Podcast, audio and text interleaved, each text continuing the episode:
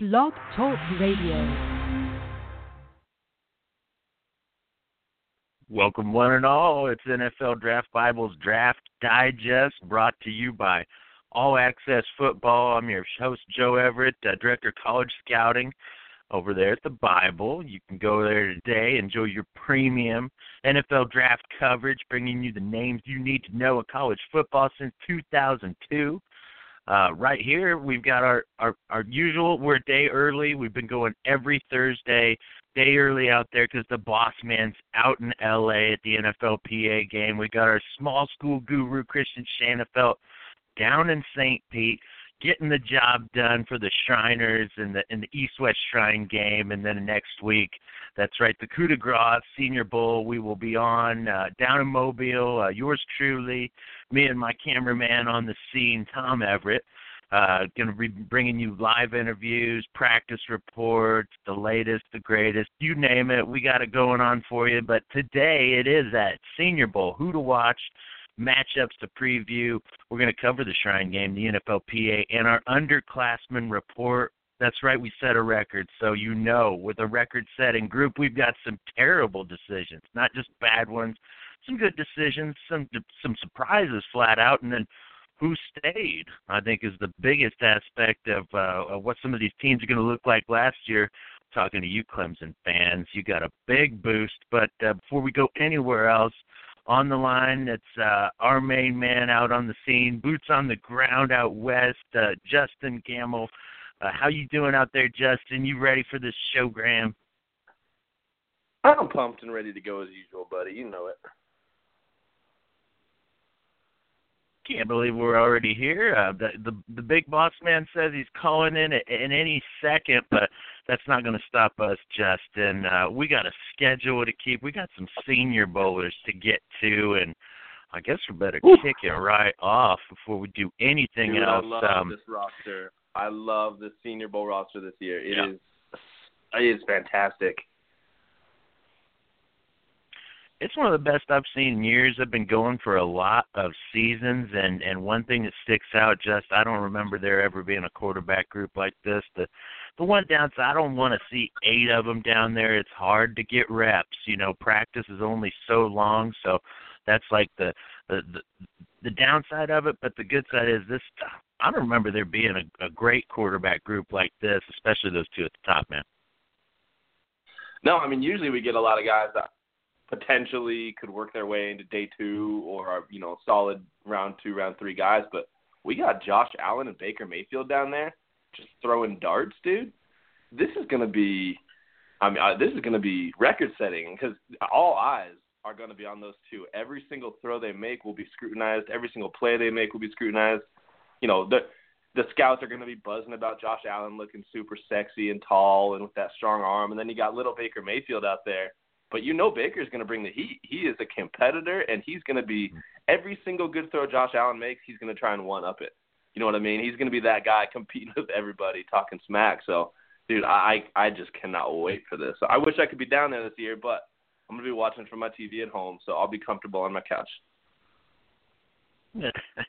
no, no whipping winds down in the Mobile Bay area, but it is. You're right. I mean, tickets to the gun show, darts will be thrown, and speaking of the gun show out west, uh, we've got the RIC out there. What, what up, Ric? What's what's life like in out of LA? Uh, gentlemen, uh, you know I apologize. Uh, a little bit on the run. It, it's been a busy, jam-packed week, and and uh, in the lift on my way over to the Rose Bowl right now uh, for day three. We had a little weather situation where, you know, I'm not complaining too much that I have to spend another couple days out here in California, get a couple more practices in.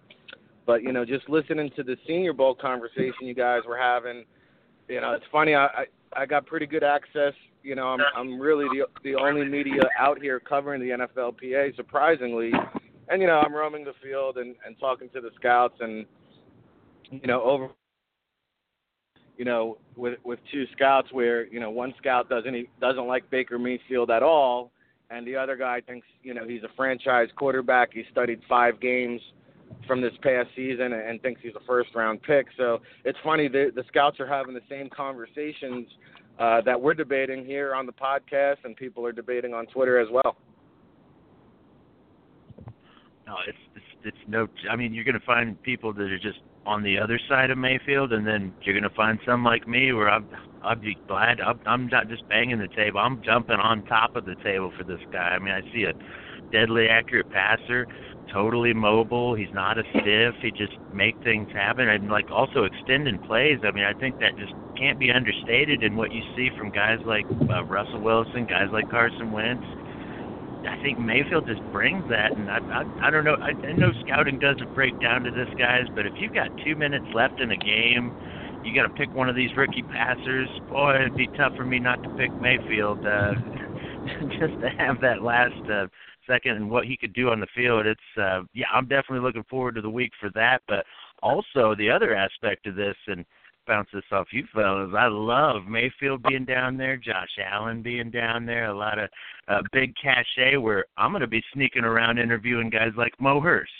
I'm going to be sneaking around interviewing Justin's boy Rashaan Evans, so I'm very glad that there's going to be a lot of bright lights for the Moss to get sucked up while uh, the draft Bible will be interviewing first rounders. And as far as top ranked guys, man, I think outside of those QBs, Mo Hurst, So for uh, Evans, who who Justin's been speaking of banging the table. I've, I've watched that that game against Georgia. Some of those pass rushing moves he's breaking out, the speed. It's uh, yeah, I'm I'm I'm having a tough time believing Evans in the first rounder, dude.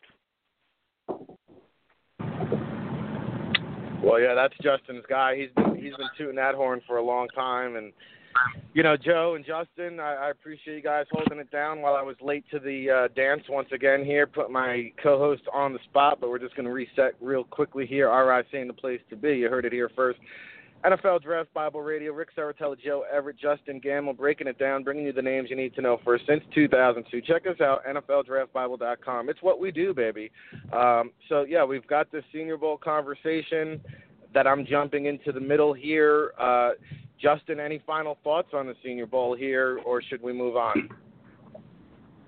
There's a few guys that I maybe just wanted to gloss over real quick. Um, it's weird this year because there's a lot of players that – kind of we don't know what they are yet. Um, Braxton Berrios, the slot receiver from Miami. I'm curious how fast he is. I'm curious if he can play more than just the slot. If he can be um, a guy that really stretches the field. Kind of, I want to see what he can do. DJ Chark, the wide receiver from LSU, is he a one-trick pony? Is he just a deep threat who runs in the four threes, or can he show off a full route tree? Can he show off the hands at the intermediate level? Um, Kalen Ballage, the running back from Arizona State, I don't know what he is. He's been miscast his whole career there, but he's a big dude with speed and athleticism and power. Can he show that? Can he run between the tackles? Um, can he be a David Johnson in the NFL? Because he certainly has the skill set, but I just don't know if he knows he has the skill set. Um, Kemoko Turay, the outside linebacker defensive end from Rutgers, where's he been the last few years? He is a stud athlete and a great pass rusher um, but will we see that in Mobile? Will he show off what made him, you know, a projected top two rounder a few years ago? Um, and then, you know, J'Mon Moore, J'Mon Moore, the wide receiver from Missouri, played with Drew Lock, put up some good numbers, but overall, I feel like he's flying under the radar. But that's a talented kid. He's quick. He's tall. He's long. He's rangy. Um, super athletic. He makes things happen after the catch. He fights cornerbacks, safeties. You know, what is he to do down there? Is he to dominate? Is he to kind of hide? Will he emerge as a top guy? I remember what last year Matt Miller was talking about him possibly being a first rounder, and this year you don't hear anything. Granted, that's Matt Miller, but I'm just kind of curious where some of these guys that have been flying under the radar super hard, where are they? What are they going to do down in Mobile? Because they definitely have the talent, and uh, are they going to show that? Well, yeah, you know, a lot of guys there with more questions than answers, and uh, you know, the one guy you mentioned, the Kemoko Dragon, Kemoko Turay, obviously he received a high preseason grade, and I don't know why, but you know, the bottom line is I know what he is. He hasn't done anything. He's been MIA on the back of a milk carton for the past five years. You know, he had a couple blocked kicks early on in his career, but the guy just can't put it together five years you can't win a starting job, you know, at Rutgers, then you know I don't I don't see you being successful in the NFL. In fact, I'll even go as far to say that Sebastian uh, Joseph, the defensive tackle, who is the MVP of the Tropic Bowl, by the way, is a better pro prospect than Kemoko Turay. So I guess we'll just have to wait out the process and see how that goes. But Um, some interesting players. Ballage, I think, is a guy that can definitely be a much better um, pro player than a collegiate player, and he's kind of got some Garrison Hearst speed going on there. So uh, I, that's a guy that I'm really intrigued by. Uh, Joe, any other thoughts on the Senior Bowl roster here? Yeah, players to keep an eye on: Dallas Goedert. Uh, we've got we've been on him for a while. I know a lot of people's, but I'm putting him up as the top tight end. If he has a big week, uh, it's just going to be hard not to put him over guys like Gesicki, and just this whole tight end group's going to be nice. Uh, Ian Thomas to that mix. Nine Finger Fumagalli. My boy Jordan Akins uh, from Central Florida has just been added. Uh, Adam Breneman, Conklin, Smythe. I mean, this this whole group is pretty banging. That's a a solid T group, and then uh, Brian O'Neill from Pittsburgh, uh, another underclassman that'll be at the event. What an athlete he is! The tight end recruit out of high school. A little surprised he came out, but he's already graduated. I, I guess he's as ready as he's going to be. His stock isn't as high, so maybe he could help himself this week. Um, and then Marcus Davenport, you know, we were having those early conference calls this year, Ric, and that's the guy you brought up, and I started like, geez, he's a freak uh, that is just so long, and that's that's another guy who could come away from this week and just really make themselves some money because of you know what he does, and just by the apples to apples comparison, he is longer. Geez, he does have a better first step than this Power Five guy. So uh, them, and then I, you know, I love those big receivers guys. Uh, let's see what we get out of Jaleel Scott from New Mexico State, the big six foot six kid. He's a jump ball specialist. Uh, we're going to find out exactly how fast he is, but it'll be fun to watch a big basketball type uh, in one on ones like that. Uh, what a magic senior season he's had. Let's see if he can keep the keep the run going. So hoping for good things for Jaleel Scott. Yeah, you know, and Jaleel is going to have some uh, questions to answer, I believe, behind closed doors. Hearing there's some off the field baggage there, so uh, the interview process is going to be big for him, and that could dictate where he goes come April. Now, Marcus Davenport I don't see how this guy escapes the first round. He's a first round talent all the way. And I know Noah Spence, I think, went at the top of the second round, but I think Marcus Davenport is going to come in and have a Noah Spence kind of week at the Senior Bowl. And Joe, every time you say nine finger fumagalli, baby, you make me want to do the rain dance. But uh, hey, some good names to uh, keep an eye on here. And uh, finally, it's all coming to fruition. Uh, we've been following these guys for the past, you know, eight months or so, and tracking them, and and we'll have to update the big board o- over on the NFL Draft Bible uh, website. So it's just interesting to see, you know, how guys in the Tropic Bowl, we the Senior Bowl, and uh, you know, it's it's always fun to watch how this All Star process unfolds because quite honestly, let's be realistic here with with all the underclassmen who we'll talk about in a second. I don't know if we got a final tally. I know it's a record-setting number. Figure about 75 of those guys get drafted. You know, say 100 guys from the Senior Bowl get drafted. There's 175 slots right there. Um, you know, figure 50 guys from the East-West Shrine game, 225. Only 250 are getting drafted. So uh, I think it's it's cool to see how this, the, these uh, day three priority free agents can really you know move up and down that that draft board. So uh, that's the time of year we're in. Of course, uh, we'll be on location in Indianapolis too for the NFL Scouting Combine, where you'll get some more moving and shaking on the draft board. But uh, I think that about wraps up our our uh, Senior Bowl conversation. So uh, bear with me, ladies and gentlemen. We are multitasking on the fly uh, on a new time Wednesday. We had to uh, move it forward. I think it is a Wednesday anyway. So.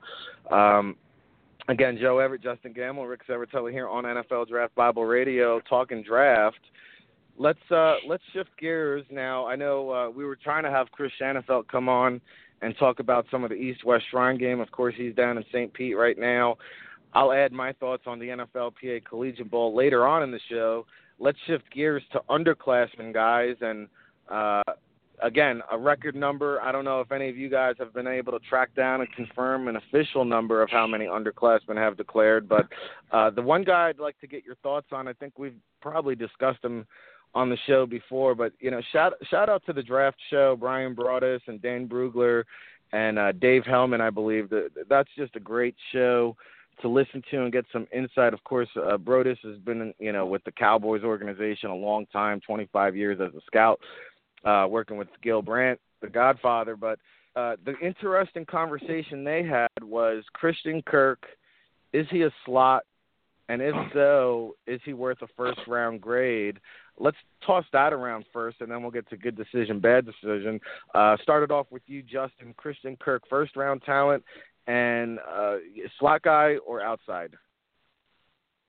I don't really think that's a first round talent, especially in this class when you have so many guys with higher ceilings and are just straight bigger and, you know, positional value. He's to me, it's not a bad thing, but he's maybe a supercharged Jarvis Landry, where he's, you know, quite a bit faster than Jarvis.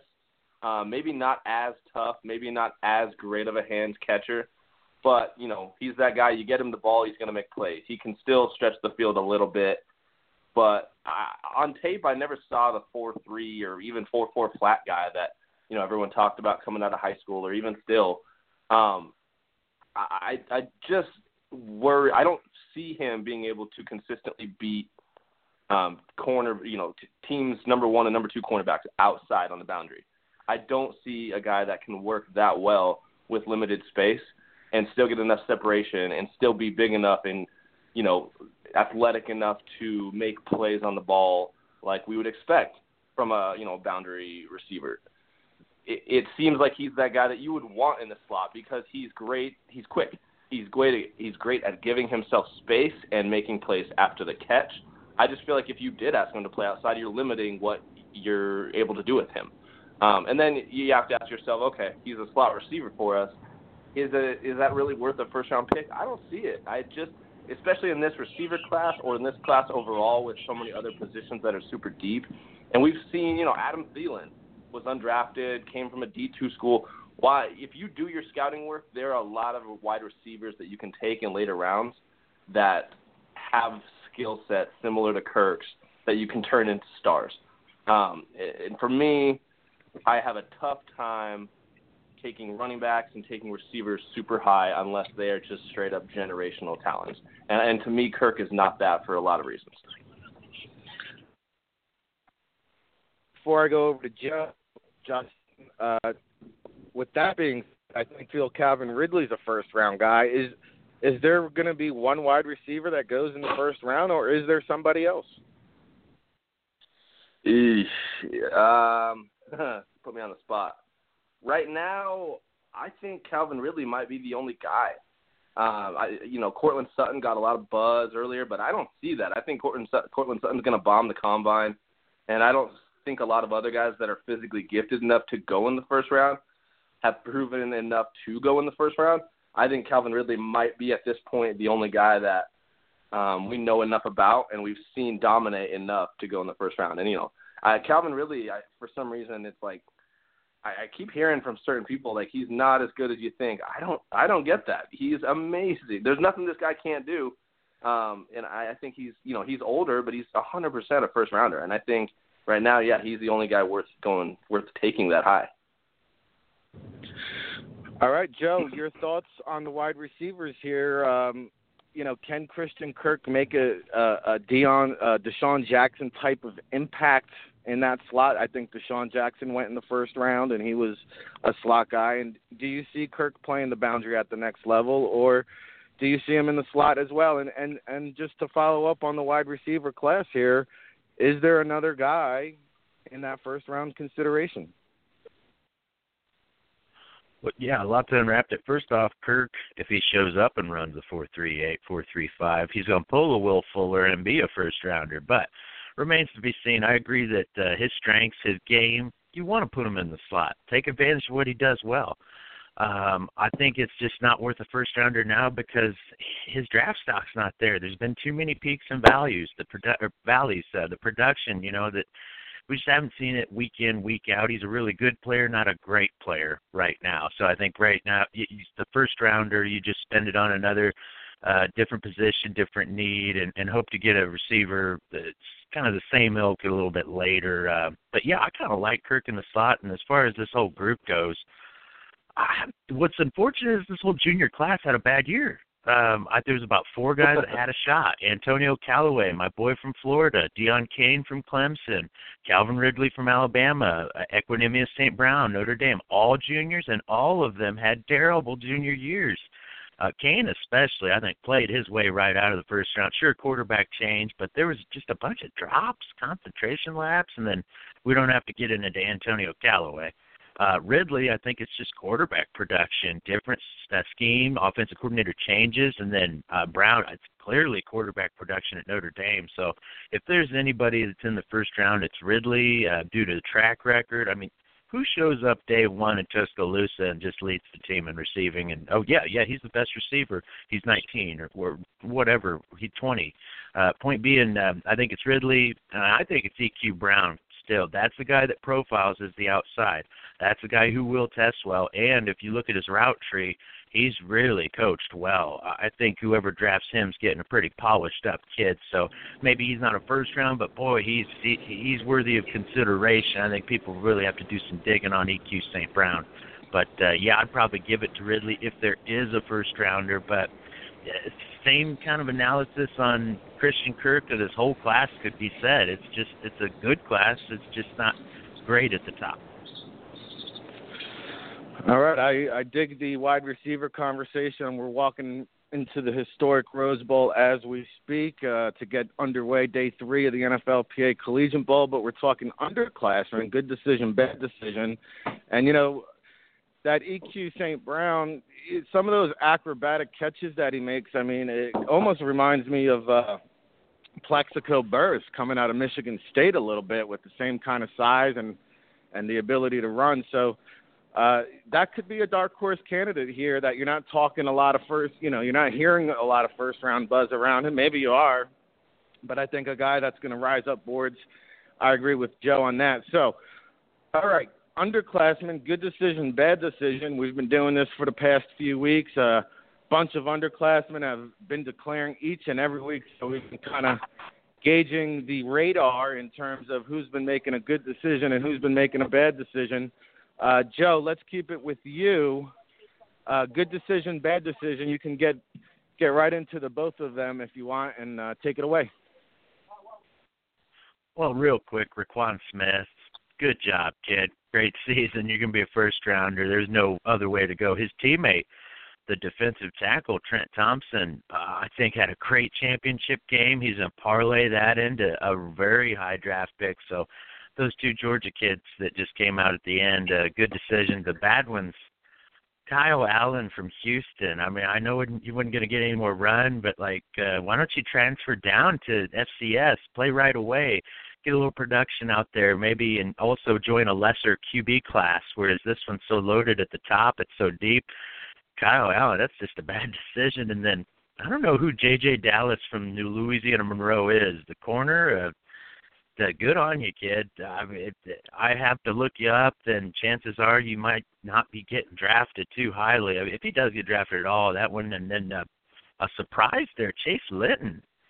Shocked. Uh, there's a flooded quarterback market again. I'm, I like the kid. Uh, he's got some good games out there, but uh, of all the years and and you know thinking about who you're coming with, I don't know if that was the most well thought out decision by Chase Litton and Marshall. He'll still get drafted, but um, you know that that one I don't. I, and then I, I think we need to focus some on guys that stayed and that were great decisions. Uh, just last week I was on here talking about Clelin Ferrell, how great he is and how he should be a top five pick. Well, not only he's going back, Christian Wilkins going back, Austin Bryant going back. That whole Clemson defensive line is intact for uh, uh, 2018. So great job by Dabo Swinney recruiting yet again. It's not just the high school kids; he's recruiting his own. So I think that was just uh, a slam dunk there. And then the, the I'll close it out with the West Virginia duo, uh, David Sills, the wide receiver, and then Grier coming back. I think that was just uh, good football. They're not going to get drafted highly anyways. You got a great thing going there uh, with uh, Dana Holgorsen's offense. I think that Sills and Grier are poised for a really big season next year. So uh, good for them returning to school. I think that's I think that's for the best. And as far as good decisions, it's not just the guys that come out into the draft; it's the guys that you know wisely uh, go back to school and, and and go just keep a good thing going. yeah, you know, uh, Christian Wilkins uh, taking out the insurance policy to return. A lot of people thought he could be a top 10 potential pick, so um, he will go the Lloyd's of London route and, and take out that insurance policy. But yeah, definitely uh, some head scratchers and some intriguing guys. And the quarterback class is getting cloudy. Uh, some very questionable decisions there from some guys that Joe Everett just mentioned. Let's shift over to Justen Gammel, always dropping a hammer on him. Uh, Justin, good decision, bad decisions this week uh, for underclassmen. Well, real quick to piggyback off what Joe said about the Clemson kids, um, we've been talking about them a lot. I know we talked about Ferrell last week, and we talked about Wilkins, you know, a few weeks ago or whatever. Um, but what I heard is neither of them received a first round grade from the uh, NFL committee. So that is why they both opted to return because they felt like, you know, clearly those are two first round talents, but the fact that the NFL didn't feel or the committee didn't feel that they were, you know, worthy of first round grades um, says something. I think it shows that there's a lot maybe missing from their games at this point. And the funny thing is, is like as a staff, we've all talked about that. Ferrell has some things that he needs to work on. Wilkins kind of really never put it all on tape what he actually is, what he can do. Um, and so I think that was a good decision. I, you know, next year, go back, blow it up, absolutely dominate as a as a crew. I mean, there's there's four first, you know, possible first rounders on that Clemson D line. Um, so that's that's kind of exciting to see because like we we've talked about Wilkins with no clue what he is, no clue what he can do, but let's see it next year on tape. Um, real quick then for my guys, um, what Joe said too about you know we got to focus on some of these guys returning. Um, CeCe Jefferson, the defensive end from Florida, he returned to school, and I thought that was a good choice because on tape this kid is fantastic. Um, he's got the burst, the bend. He's an amazing pass rusher he's just a bull in a china shop. There, he wins with speed, he wins with power. There's kind of just nothing he can't do. He's a violent player, but you know, Florida had a bad year. He wasn't really showcased on tape a whole lot because they're always down. They're always defending the run. They're kind of just getting beat up all game. But with Dan Mullen coming in, bringing in some new guys on that staff, uh, maybe he can kind of rejuvenate CeCe Jefferson, uh, Jabari Zuniga, uh, Polite, the other defensive end on that on that defense and maybe those three can have just a big year and kind of all vault themselves up the draft boards. Um, and another good decision for me, you know, declaring Nyheim Hines the running back from NC State. Uh, I've heard from a few draft nicks and a few scouts that this kid might go higher than the, you know than anyone has talked about. He's a former track star, five nine, about 200 pounds. He averaged 5.6 yards a carry this year. He had 12 touchdowns. He had 26 receptions. He's put it all on tape. He's you know shown the track speed on on tape as well. He could go a lot higher. I think once people start digging in, once the scouts really get to that NC State tape, um, and I liked what I saw from him too. He shows the speed for sure. Bryce Love returned. Now I, I kind of want to get you guys' take on this because I know he's going for a big degree. He's a smart kid.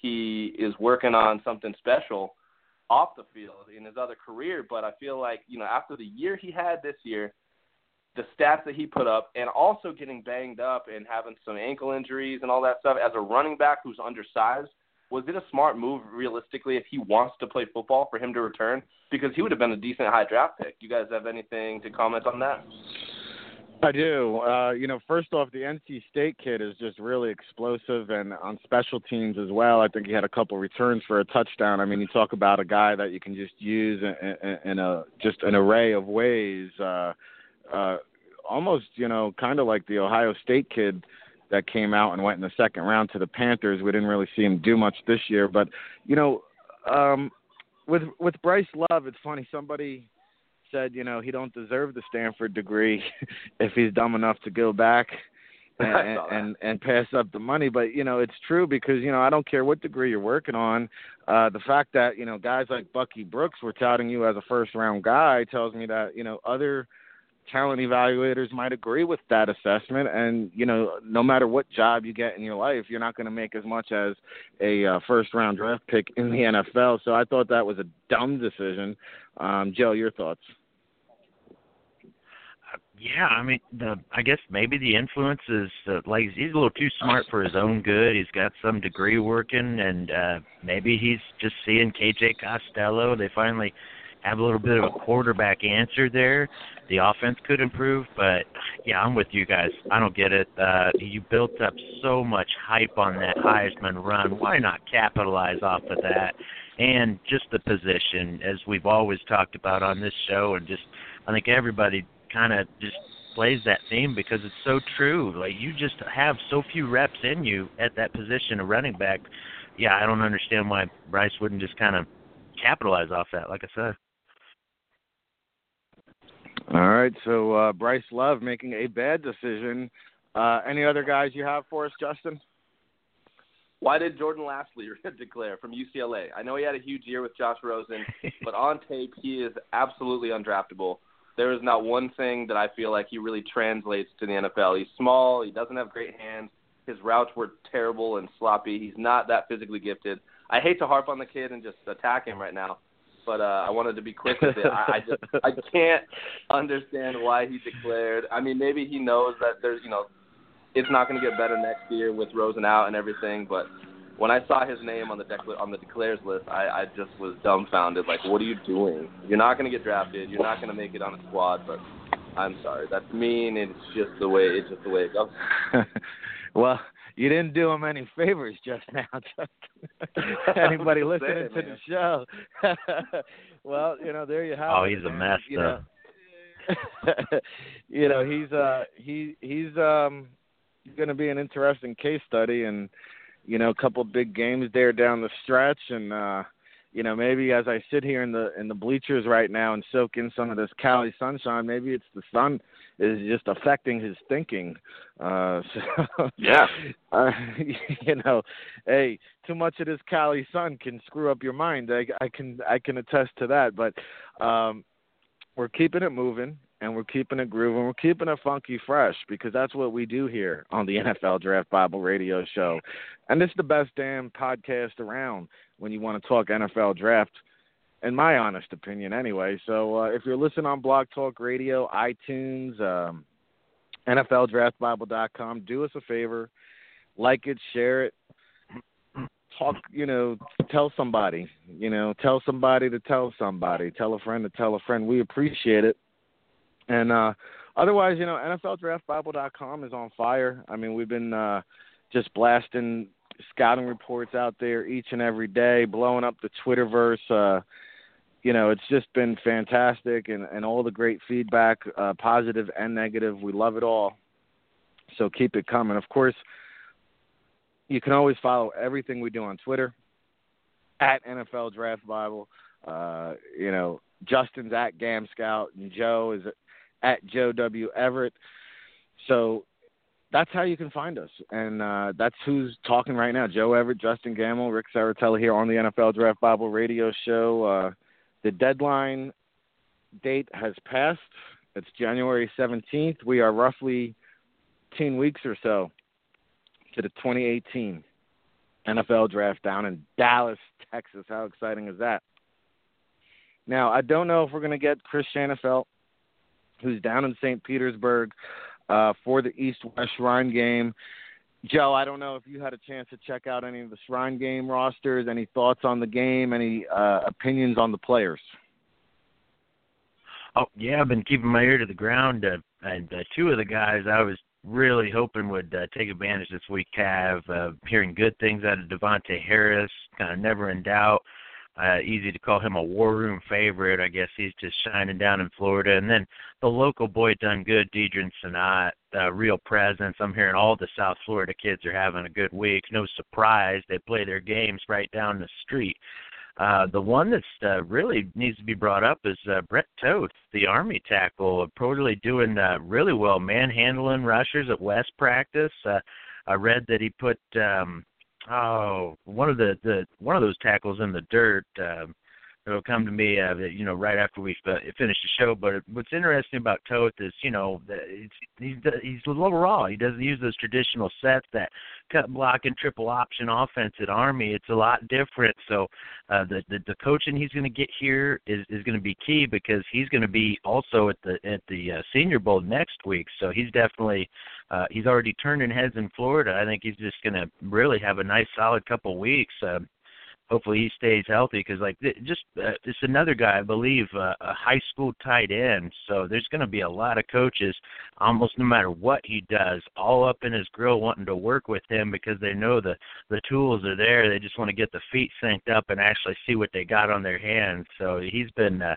a real interesting guy and and then one thing that makes me smile ear to ear uh, the Jeff Badet, uh, Oklahoma. That's another guy. Early in the season, I had read about him. I think he's a JUCO kid, but just a runner. Uh, yet a well, big surprise, another one of these Oklahoma receivers that can run all day long. Well, I guess that's what he's up to down there. And then last receiver, DaeSean Hamilton. I've read nothing but glowing reports out of the Penn State receiver.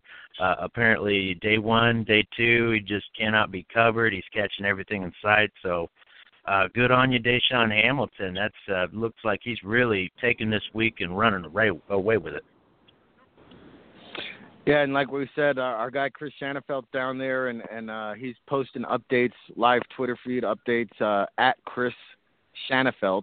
Uh, you can find him, of course, the NFL Draft Bibles re- retweeting his stuff, and you know it's been uh, it's been tough to keep up at the NFLPA, you know, without the familia here and, and attacking it like we usually do as a team, gentlemen. It's just been so tough to do the scouting and the video, and the, and we've got some really cool stuff coming uh, in terms of behind the scenes interviews and and video recaps and scouting analysis. So it's it's taken me a lot longer than I would have liked, but I guarantee you we are going to have some great, great top notch stuff and and some great analysis coming on the way. Like I said, we're the only media outlet out here covering the NFLPA Collegiate Bowl, and uh, it's it's really a lot of great talent out here. So, with that being said, I'll just share some of my thoughts here with you guys. And uh, first off, the coaching staffs are just incredible.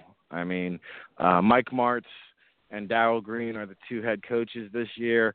Uh, Mike Martz is bringing in all the heavy hitters from his Rams days. Uh, Jackie Slater's here coaching the O line, and uh, Holt is the wide receivers coach. Ray Rice and Lamont Jordan are, are coaching up the running backs, and uh, you know our guy Detrez Newsome from uh, Western Carolina. He's working uh, with, with Ray Rice and Lamont Jordan, as is Demario Richard from Arizona State um, just and even Jon Kitna, man. Uh, is out here working with your boy Justen uh, Austin Allen, who who's you know looking pretty good so far. But the guy that's really catching my attention is this Peter Pujals from uh, Holy Cross. Uh, wait till the video comes out on him. I mean, he's just looking really fluid, uh, solid footwork, uh, has nice touch on his passes, and I got to be honest, is Peter Pujals. You know, if you took the Holy Cross sticker off the helmet and and, and him and Austin Allen standing side by side, I mean, they are really uh, neck and neck in terms of performance out here. And you know, Logan Woodside is actually the third stringer. He's he's kind of like the third wheel.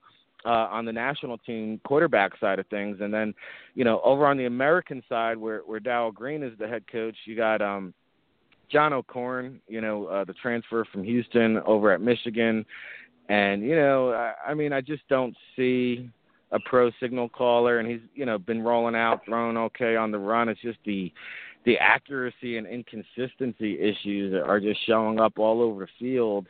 Uh, Luis Perez, Texas A&M Commerce, you know, he's a guy that I'm going to have to dig into a little bit more today. I haven't been able to really keep a close eye on him too much, but they call him the most interesting man in the draft, and I'm looking forward to really dedicating my eyes on him today. And uh, Ken Hill from TC, TCU, uh, Thrill the Hill.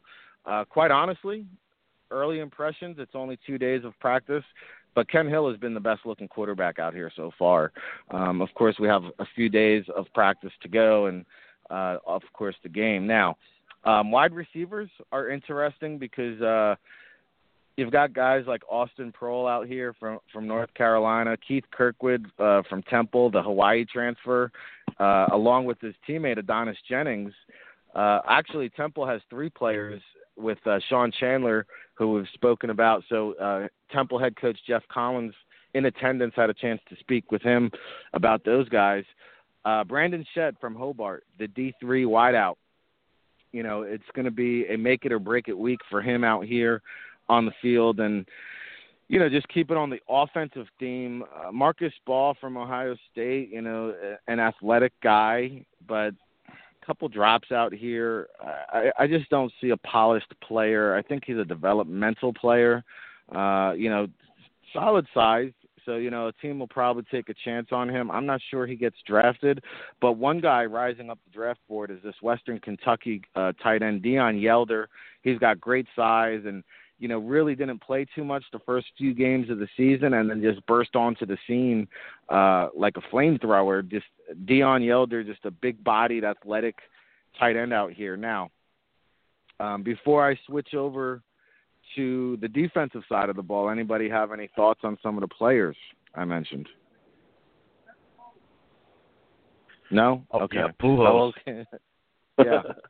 No, with Pujals, the one thing I will agree if if he had the uh, Power Five helmet on, maybe if he's got the Arkansas sticker on there instead of Holy Cross, people will be talking about him a whole lot different. And that's just, but that's the it never fails. It's oh well, Holy Cross. Now I'm thinking differently, but yeah, clearly the better quarterback, and it makes sense. Kenny Hill. I mean, you the guy has an arm, and, and, and you know, uh, seven on sevens, these skeleton drills and stuff like that, the one on ones. He's this is an event that he he better be looking good at this, or it's over.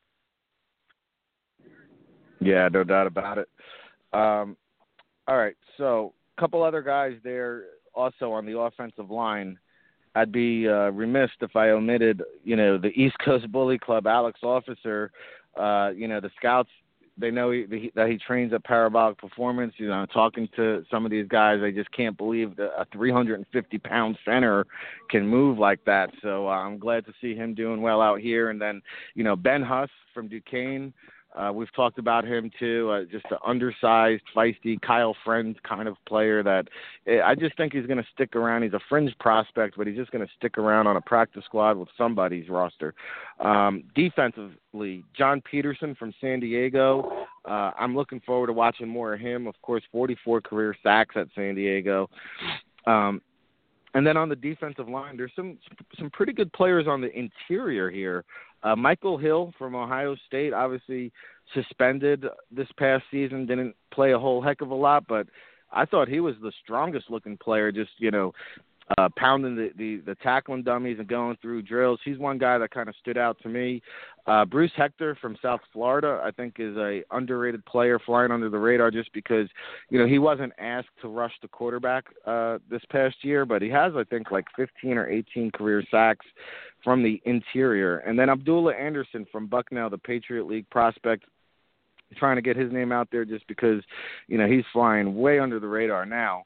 Um, if you've been locked into the NFL NFLDraftBible.com, then you know we've been you know following Ed Shockley and his path to the draft. Uh, Villanova linebacker, he's out here just quarterbacking the defense, making all the calls, uh, putting his teammates, adjusting the players pre-snap and making sure they're in the right place. And you know, it's it's he weighed in uh, five foot eleven and five eighths.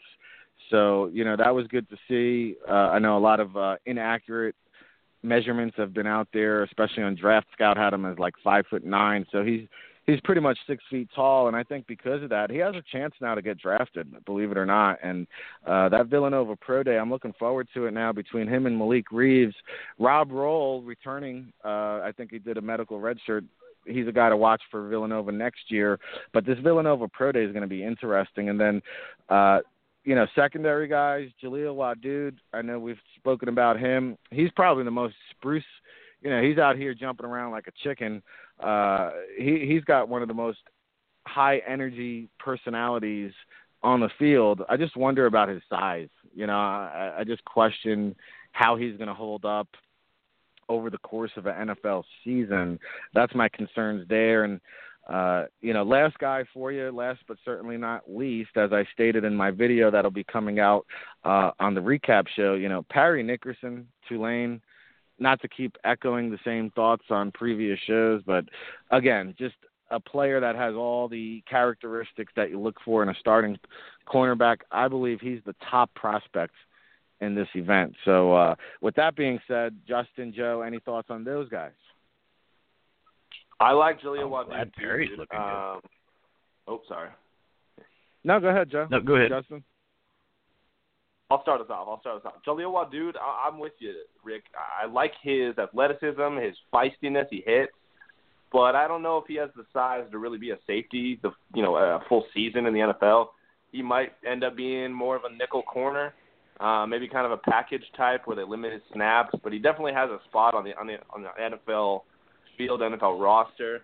Um, kind of like Lamarcus Joyner, um, who actually has you know developed into a starter in a full time role, but Wadood, I think, will have to be that guy that proves himself. Maybe he has to have some special cover skills or kind of show off one specific thing that gets him on the field, and then he can kind of evolve from there.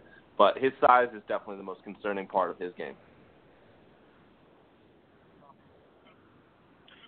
Uh, yeah, I'm just glad that uh, not only Parry Nickerson looking good, but um, you know, just a lot of the players we talked about seem to the uh, the trend towards uh, what they're supposed to be doing. The question I have, uh, there's a Washington safety out there, and just looking at the weigh-ins. Uh, Ezekiel Turner, I guess he's like six one plus, 210 pounds. Uh, how is that guy looking out there? And then like there's just a couple of safeties like Turner, and then uh, our guy we talked about last week, uh, Chandler. I guess that's why probably why Hops there to uh, check out his boy from Temple. But yeah, what's Turner looking like? What's Chandler looking like? What about those safeties? You know, the safeties I think is an area I'm going to have to get into more today. I haven't had a chance. You know, so much stuff going on. They kind of split up the field and take four corners. Um, so I really, you know, can't give you an honest assessment off the top of my head, but uh, you know, uh, everything's a blur. You know, I got to go back and check out those measurements myself because I haven't even had a chance to look at them. So that's that's something I didn't even know, Joe. So I appreciate that. And then, you know, just you know, I was looking at some other notes that I have here uh, while you guys were talking. So it looks like you know the reason why I don't have any notes on Luis Perez, I don't think he's here. Uh, in fact, I think Danny Etling is, is the guy I have notes on, and he got the call up. He played in the Tropic Bowl last week, and just another guy, you know, a weird frame. Uh, just his body is not very well proportioned. I hate to say it. It's just he does not look like a quarterback, and nor does his throws. Uh, they're just wobbly, off the mark, and you know, not not on the money. So uh, Danny Etling, I hate to do it to you, but I'm sticking a fork in you. I know your agent is Joe Linta, same agent as Joe Flacco, but you know he has his work cut out representing you, sir. Um, the other guy uh, that I spoke to this week that I was really excited to spend some time with, uh, shout out to Reggie McKenzie. You know, I, I spoke to him for about 10 minutes and just talking Raiders football and, and Jon Gruden's approach. And um, he is one of 14 NFL general managers making the journey out here to uh, Pasadena during the, the NFLPA Bowl week. So you know, that's just a little taste of uh, the NFLPA content that's on the way. So I'm glad we we were able to do this show and at least get some analysis out there, and and we'll try to you know tweet blast this to the masses. But uh, you know, again, a lot of great content to come. Uh, two practices in the books. I'll be here for another two days worth of practices, thanks to the snow in uh, New Jersey, and and shout out to United Airlines, man. Uh, you know, switching my flight, no, you know, no additional cost. They could have threw in a free upgrade, but I'm not complaining. I'm out here in uh, beautiful weather, so uh, hey, we're just gonna have more and more analysis. I'm just going through uh, Darius Jackson, Jacksonville State, thrown uh, showing some quick burst on the edge and in, in the one on ones, and uh, there's one other player here that really jumped out to me that I wanted to uh, tell you guys about. Well, look, here's more. Here's more notes. J- uh, Joseph Zima, a punter from Incarnate Word. I mean, this guy's booming him. Uh, Colorado State running back Dalyn Dawkins. Justen, you mentioned him uh, last week. He's he actually had the best day of any running back yesterday. I thought. Um, Martez Carter is a guy I want to study more, as is uh, Quentin Poling from Ohio, a guy I haven't really been able to get a good look on. Um, Davon Grayson from ECU, the wide receiver, has been getting a lot of love uh, from NFL teams in the interview process. And there's also a linebacker here from Illinois, gentlemen. Um, I spoke to him yesterday, uh, he already met with uh, James Crawford. You know, I'm not sure if you guys are familiar with this player, but he met with 25 teams already in the first two days. So he is getting the call, which means you know there's Wow. a significant interest around this player. And in fact, I won't say which team. Uh, one team in the NFC North likes him a lot. So uh, I think he has a legitimate shot of being drafted. So you know, just uh, you know, some a lot of notes here in my notebook. Hopefully, I can get them up on the website sooner rather than later. And uh, exciting times here. And uh, like I said, you know, Chris, he said if he didn't make the show today, that we were going to try and do an all-star recap show. So maybe we'll do uh, another show just talking about the East-West Shrine game and the NFLPA game. Of course, Joe will be down in Mobile, Alabama at the Senior Bowl. Um, and then we're going to be off to Indianapolis for the NFL Scouting Combine. So there you have it. I mean, uh, guys, before we wrap it up here, um, a lot of interesting coaching moves going on around the league, and uh, it's funny as I, I as I do the show. Uh, you know, one bleachers over to me is, is the large Browns contingency. They're they're in a herd, about eight or nine of them, and it was just uh, interesting to see the dynamic between Eliot Wolf and uh, Alonzo Highsmith Jr. You know, they're bringing in Ben McAdoo for uh, to interview for that offensive coordinator job, and and uh, I think the Browns, believe it or not, it, it, it sounds crazy to say, they might finally be on their way to to adding some stability to this organization. It starts up top in the front office, and hey, if they can get a quarterback, players are going to start to want to go play for Cleveland. Uh, any thoughts there, Joe? Well, I mean, yeah, that's it. All starts there. I mean, you got to get that quarterback solved, and that's the one decision they refuse to make year after year. So let's see if they make it. But uh, you got to figure uh, it, it's it's the time has come. It's such a, a deep, a strong quarterback class. They've got those two picks. One of those has to be there, and we can finally get these wheels rolling. But uh, yeah, of, of all those people they brought in the building, though, I'm not huge fans. The one guy I do hold out hope for is uh, Eliot Wolf. Man, that's got to be that's got to be the move, right? Ron Wolf's kid, and uh, really, he's also got a bit of a chip on his shoulder having to leave that Packers building, and the fact that he didn't get that job, where the Gutekunst uh, sweeps in, and uh, basically that's uh, that's the seat that was waiting for him. Uh, I think that's that's got to be in the back of Eliot Wolf's mind. So, you know, there's uh, something to prove there for sure. So I hope for the best for the for the uh, for the Browns. But uh, of, of the teams that made coaching changes, man, look out, Chicago. I think bringing in Mm. Nagy, keeping Vic Fangio, what a nice little mix. They're basically copying the Rams formula of you take care of the defense, Vic, like uh, Wade did. I'm I'm the new McVay. I'm Matt Nagy. We're bringing in Helfrich. We're going to spread it around. College offense in the windy city of Chicago. That's that's going to be something to see there. So yeah, I'm tons of changes and really, man, guys, the dominoes are just set up in the NFL as far as coaches, uh, new hirings, what's going on. It's like yeah, this a lot is about to go down and a lot is going down in the NFL. Well, yeah, you know, hey, that's the approach that Jim Harbaugh took. You know, Vic Fangio was his guy when he came to the 49ers. Uh, you know, approach taken with Matt Nagy. And uh, on a college side note, how about interesting Lane Kiffin hiring 24-year-old Charlie Weis Jr. as his offensive coordinator? Uh, that that raised my eyebrows a little bit there. Yeah. So, um, Justen, you know, listen, some interesting developments. Even Matt Rhule came in and, and interviewed for that Colts job. You know, Josh McDaniels. They're saying some are saying the Colts, some are saying the Titans. Uh, Matt Patricia, it sounds like, is choosing the Lions over the Giants. The Giants settling for Pat Shurmur, their third choice. Wow, how the mighty have fallen. And now there's even talk that Steve Spagnuolo is going to stay on as defensive coordinator, just kind of watching over his shoulder. Dude, I, I can't even keep up with all the coaching moves right now. Um, and and I, the, the one I'm most curious about is McDaniel's.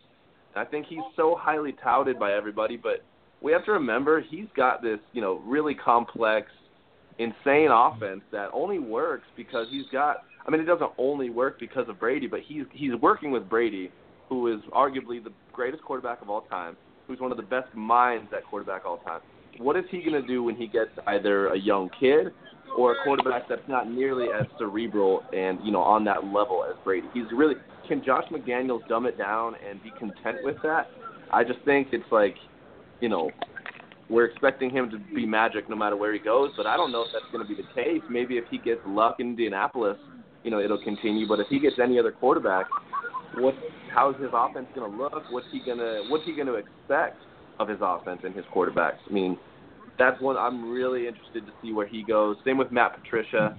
Um, the whole you know Patriot staff is just so interesting because they've had it with Belichick, they've had it with you know Brady, and I, I'm just I don't know if those guys are those guys when they go somewhere else when they leave Belichick. I'm I'm really interested to see. Yeah, and I think the linebacker coach too is even in consideration for the uh, Cardinals head coaching job. So there could be a max mass exodus in New England with that coaching staff, and got to wonder with that recent report. I mean, say what you want, where there's smoke, there's fire. I mean, the mass exodus of coaches departing, the the frayed relationship between Belichick and Brady. What's going to happen? It's going to be an interesting off season to say the least. Um, you know, guys, we're down now to the final four of the NFL. So, last question for you guys, I guess, before we wrap up this jam packed show. And what a show it was. Uh, sitting here with the final four, I guess we should do some Super Bowl predictions, uh, Joe. I mean, who do you like to go to the big show? I, we, we do know this for sure either Case, Case Keenum or Nick Foles is going to be quarterbacking in the Super Bowl, and I don't think there's anybody walking the planet right now that would have told us that at the beginning of the season. no, no, and they got to be sitting there. You know, Jeff Fisher can't hurt us anymore. Uh, that's that's one thing we know. It's just what amazes me about this whole playoffs run. The Patriots get to tee off against Marcus Mariota, Blake Bortles, and potentially Nick Foles or Case Keenum, you're going to tell me Belichick can't scheme against them three. Uh, it, it just seems to me like uh, he's Mr. Burns from The Simpsons, tapping his fingers, saying "excellent." uh, so I'm going Pats. Um, and then on the other side, I believe the Vikings. It happened. The miracle in Minneapolis didn't happen by accident. This is a destined team.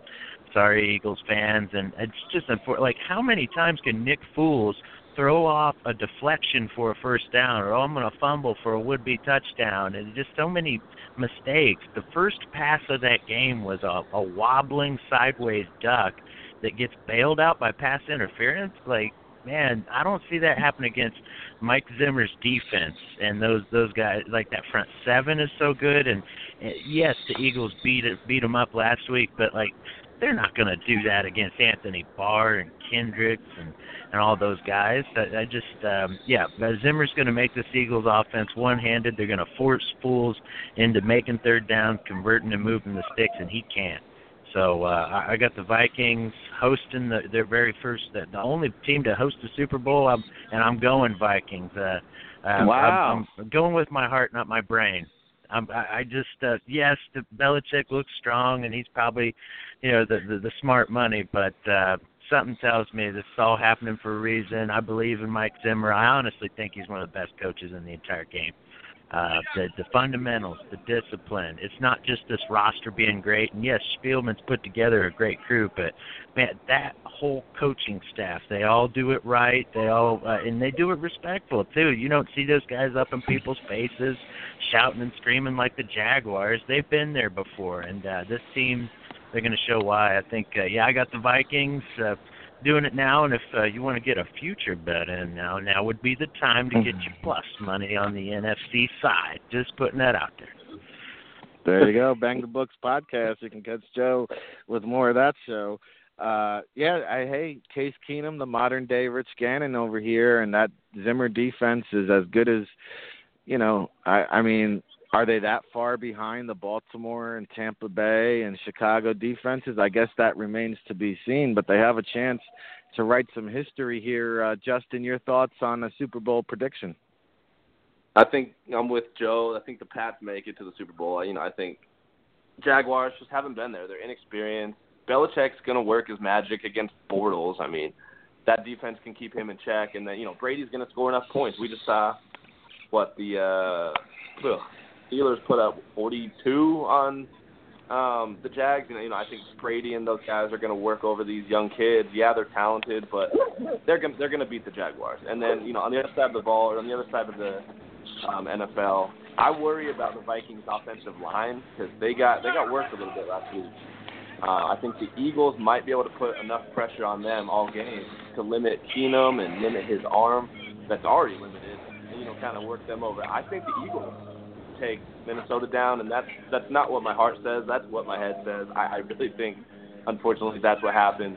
Uh, and then I'm not betting against Tom Brady in the Super Bowl ever again. I really think the Pats take this one. I think you know the quarterbacks that they're facing and the inability of those guys to really threaten the Patriots defense and put Brady behind all game is going to hurt any team going against the Pats. So I can't bet against Belichick. He's a genius, and Brady is the goat, man. And he wears UGG boots, and that's amazing.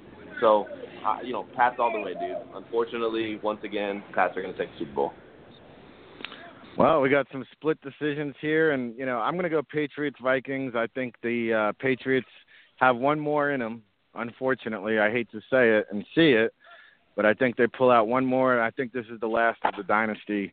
I think the Roman Empire is about to crumble here after this year. So, um, there you have it for a jam-packed show, man. It's like can't stop, won't stop over here. The sun is coming up in California.